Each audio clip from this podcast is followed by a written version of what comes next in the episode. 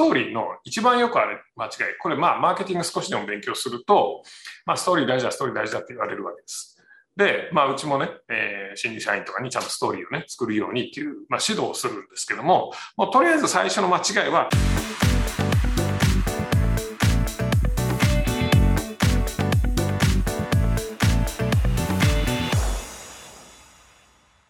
まあ、ストーリーの作り方っていうのをね、こう、簡単に説明するのは非常に難しい、えー、ので、まあ今日はですね、まあざくっとした感じで、まあ大体まあこんなところがポイントなんだなっていうところを、まあ持ち帰っていただければいいんじゃないかなというふうに思ってます。はい。で、えー、まずまあストーリーの力ということで、これは皆さんも釈迦に説法でご存知だと思うんですが、やっぱストーリーっていうのはね、非常にあの強い力があります。えー、素晴らしいストーリーは人の心を奪うとか、ね、ストーリー自体に魅力がある、ストーリー感情を刺激するとか、いろいろ書いてありますけども、あのまあ、ストーリーっていうのは、あの、相手に、それを聞く人に疑似体験をさせるんですね。で、疑似体験をするから、その、実際にストーリーで語られてることとか、まあ、例えば映画とか見たりしてもそうだし、小説とか読んだりしてもそうだと思うんですけども、小説読んだりして、小説読んだり映画見たりして、ムカついたり、胸くそ悪い映画とかですよね。ムカつく、胸くそ悪いとか、えー、悲しい思いになるとか、感動するとか、泣くとか、いうような、こう、感情が、こう、動くわけですよ。これ、よくよく考えてみると、自分と何の関係もない、ね、作り話なわけじゃないですか。でも、そんなものを見て、感情が動く。ってことは、その世界に入っちゃってるんですね。自分たちは。で疑似体験をしてでそういう気持ちの変化とかそういったものを味わってで味わうので最終満足するわけですよ。だからこうポイントはこのセールストークとかこの企業が使うようなストーリーとかでもお客さん聞いたお客さんっていうのはそのストーリーを聞き終わった後そこそこ何ていうんですかねあの満足するというかなんですかねストーリーそのものに魅力がある、つまり価値があるので、ストーリーを聞いた後には、あ、いい話聞いた。ね。えー、これがただの普通の広告とか、普通の営業トークとか、あ例えばデータとか情報とか普通のものだとそれを見て自分にとって役に立つか立たないか役に立たなかったらなんか時間無駄にしたなとかつまんねえなとかねえー、なんか損したみたいな気持ちになると思うんです。それ実際時間と注意力を損してるわけなんですけども、ストーリーで、ストーリー聞いて損したってあんまり起きなくないですか？大抵のケースはストーリーがなるほどなとか、面白かったなとかいうふうに思うんですよね。だからまあうちがよく Facebook とか出してる広告も基本的にストーリーがベースになってるんですね。広告なんだけども、ストーリーを聞いたら、なんとなくまあ満足するというか、まあ時間が無駄じゃなかったかなっていうふうに思えると。まあだから世界で一番売れたこのダイレクトメールとかダイレクトマーケティングのセールスっていうのはほぼほぼストーリーを使ってるわけですよね。まあ皆さんご存知通りあのウォール・ストリート・ジャーナルの2人の男のストーリーとか、えー、まあジョン・ケブル私がピアノの前に座るとみんな笑ったとかねあれもストーリーですしもうありとあらゆるものがストーリーで語られてます。でストーリーを語ることによって相手の注意を、まあもともとストーリーっていうのは面白くて価値があるっていうふうにも染み込んでいるので、言ったらお金払ってストーリー聞いてるわけじゃないですか。普通映画とか小説とか。ね。ミステリー小説読んだところって何にもならないですよね。自分の人生にとってプラスなこと何もないんだけども、お金払って、え、それを読む。めちゃくちゃ時間使って読む。それが一つのエンターテインメント。だからそれは価値があるからエンターテインメントになりうるわけですけども、まあ、もともと価値があるものなんで、注意も引きやすいわけです。価値があるもの見ませんか？どうですかって言われたら、あの、価値があるってこっちは分かってるから、分かってるとか思い込んでるから、それを見たくなるわけです。だからマーケティングとか広告とかセールスで一番難しい注意を引くっていう、うそのタスクもうストーリーだと非常にやりやすいですね。で、注意を引くだけじゃなくて、注意を持続することもストーリーは非常にやりやすいです。まあ、あの、これ本当にストーリーだけじゃないかなと思うんですけども、途中でこう投げ出すことが非常に難しいですよね。例えばミステリー小説もそうだし、映画でもそうだし、まあ、ある程度面白いなって思ったところで読むのやめるのとか、ね。あるいは、あの、なんだろうな、えー、映画を見るのをやめるのとかって非常に難しくないですか？これ結末どうなるんだろうっていうふうに思いますよね。で結末を知りたいっていうのでガーッとこう読み進んだりとかあずっと見続けちゃったりしちゃうわけですよね。だそれがストーリーの力っていうのはやっぱりこう引く力もあるしそれを持続させる力もある。だその引いて持続させてる間にこちらが伝えたいメッセージをまあ忍び込ませれば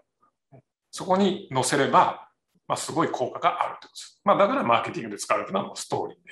でストーリーによってそのブランドが生まれたりとかブランド価値が上がったりとかそういうこともたくさんありますからやっぱり優れたマーケターっていうか我々はあのストーリーをいかに上手に使うかっていうのは非常にま重要な課題なわけですね。まあ、それがなかったら、本当スペックとか、あの、機能とかね、値段とかで売るしかないんじゃないかっていうぐらいの重要な、あの、要素があります。だからぜひストーリーの力を、力を使いましょうということなんですが、まあ、その力がね、強いのはわかるけども、あの、そんな簡単に使えるような話でもある。まあ、僕らはね、そのストーリーの作り方とか学校で習ったわけでもないし、あの、なんだろうな、ハリウッドの脚本術とかね、えー、勉強してきたわけではないので、なかなかわからないわけですね。映画作ったこともないし、小説も書いた書いたこともないし。なので、なかなかわからないですけども、まあ、あの、我々がその営業とかマーケティングとかで使うストーリーっていうのは、そんな、その、脚本家とか、あの小説家が作るようなゴリゴリのね、えー、ストーリーじゃなくても別に十分ですから、ちょっとした小話ぐらいであの十分なので、まあ、ストーリーっていうよりはもうエピソードって言った方が、ま、分かりやすいかなっていうぐらい、それぐらいコンパクトなサイズで考えてもらうといいかなと思います。で、そこでま何を伝えるべきか。要は、我々はただそのエンタメでストーリーを語るわけじゃないので、あの、なんだ、何かの行動をしてほしい。今、要するに商品買ってほしいっていう目的があるわけじゃないですか。なので、ストーリーで伝えるときに、ただ単にストーリーを伝えるんじゃなくて、ポイントを押さえて、このポイントを押さえれば、この人は商品の購入に一歩近づくっていうような設計をして、ストーリーを伝えなければまあいけないわけですね。なのでまあ、ストーリーの一番よくある間違い、これまあ、マーケティング少しでも勉強すると、まあ、ストーリー大事だ、ストーリー大事だって言われるわけです。で、まあ、うちもね、えー、新入社員とかにちゃんとストーリーをね、作るようにっていう、まあ、指導をするんですけども、もうとりあえず最初の間違いは、とにかくストーリーならいいみたいなね、っていうパターン。だから、目的とか、オチとか、ね、あの、教訓とかが全くない状態ですね。で、まあ、ストーリーで分かりやすいのは、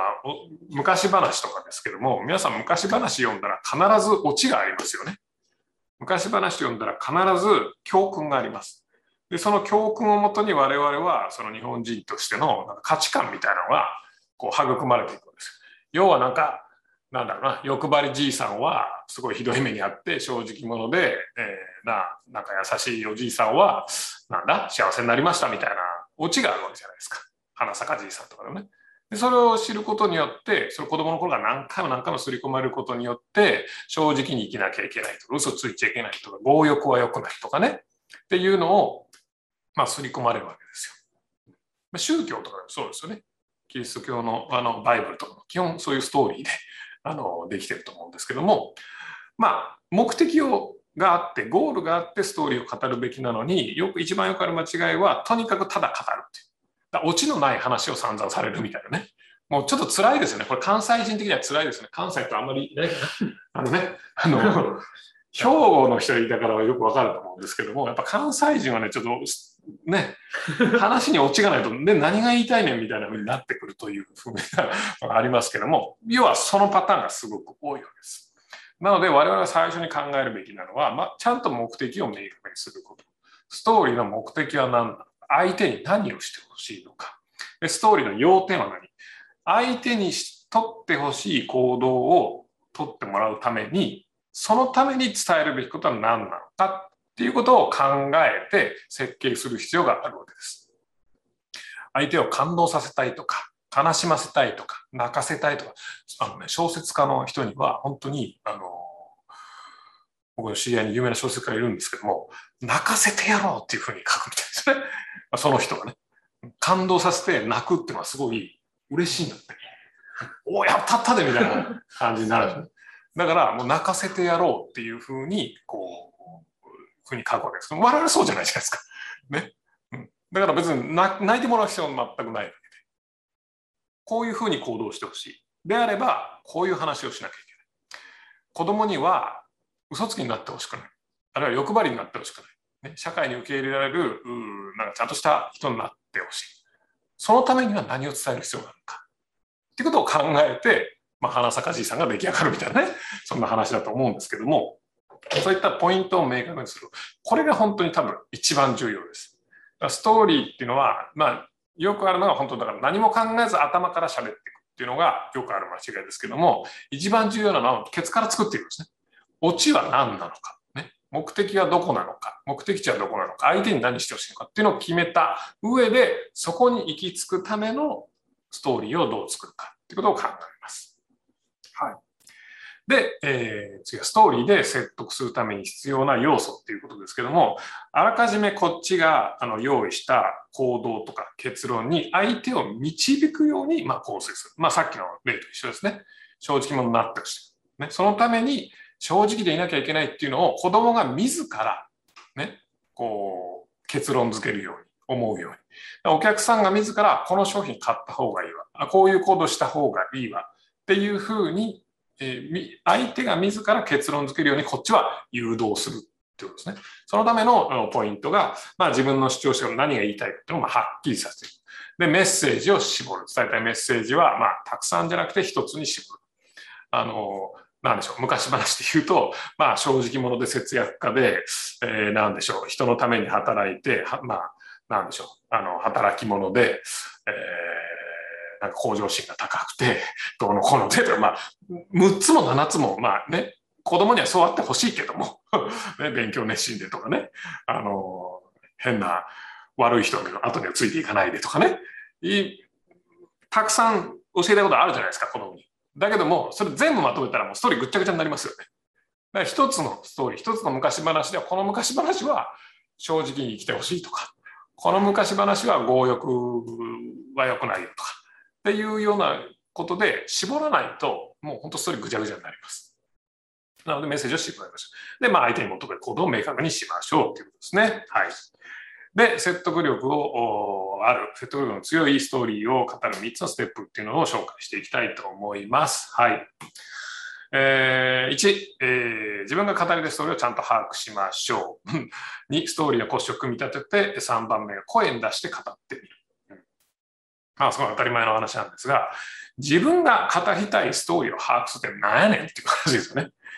えー、それは要するにどういうことかっていうと、まあ、ストーリーを作る前にしっかりと、まあ、ただ思いつきで喋るんじゃなくて、ただ、うん、昨日こんなことがあってねっていうふうに喋るんじゃなくて、ちゃんと構成を作って、ちゃんと目的地を決めて、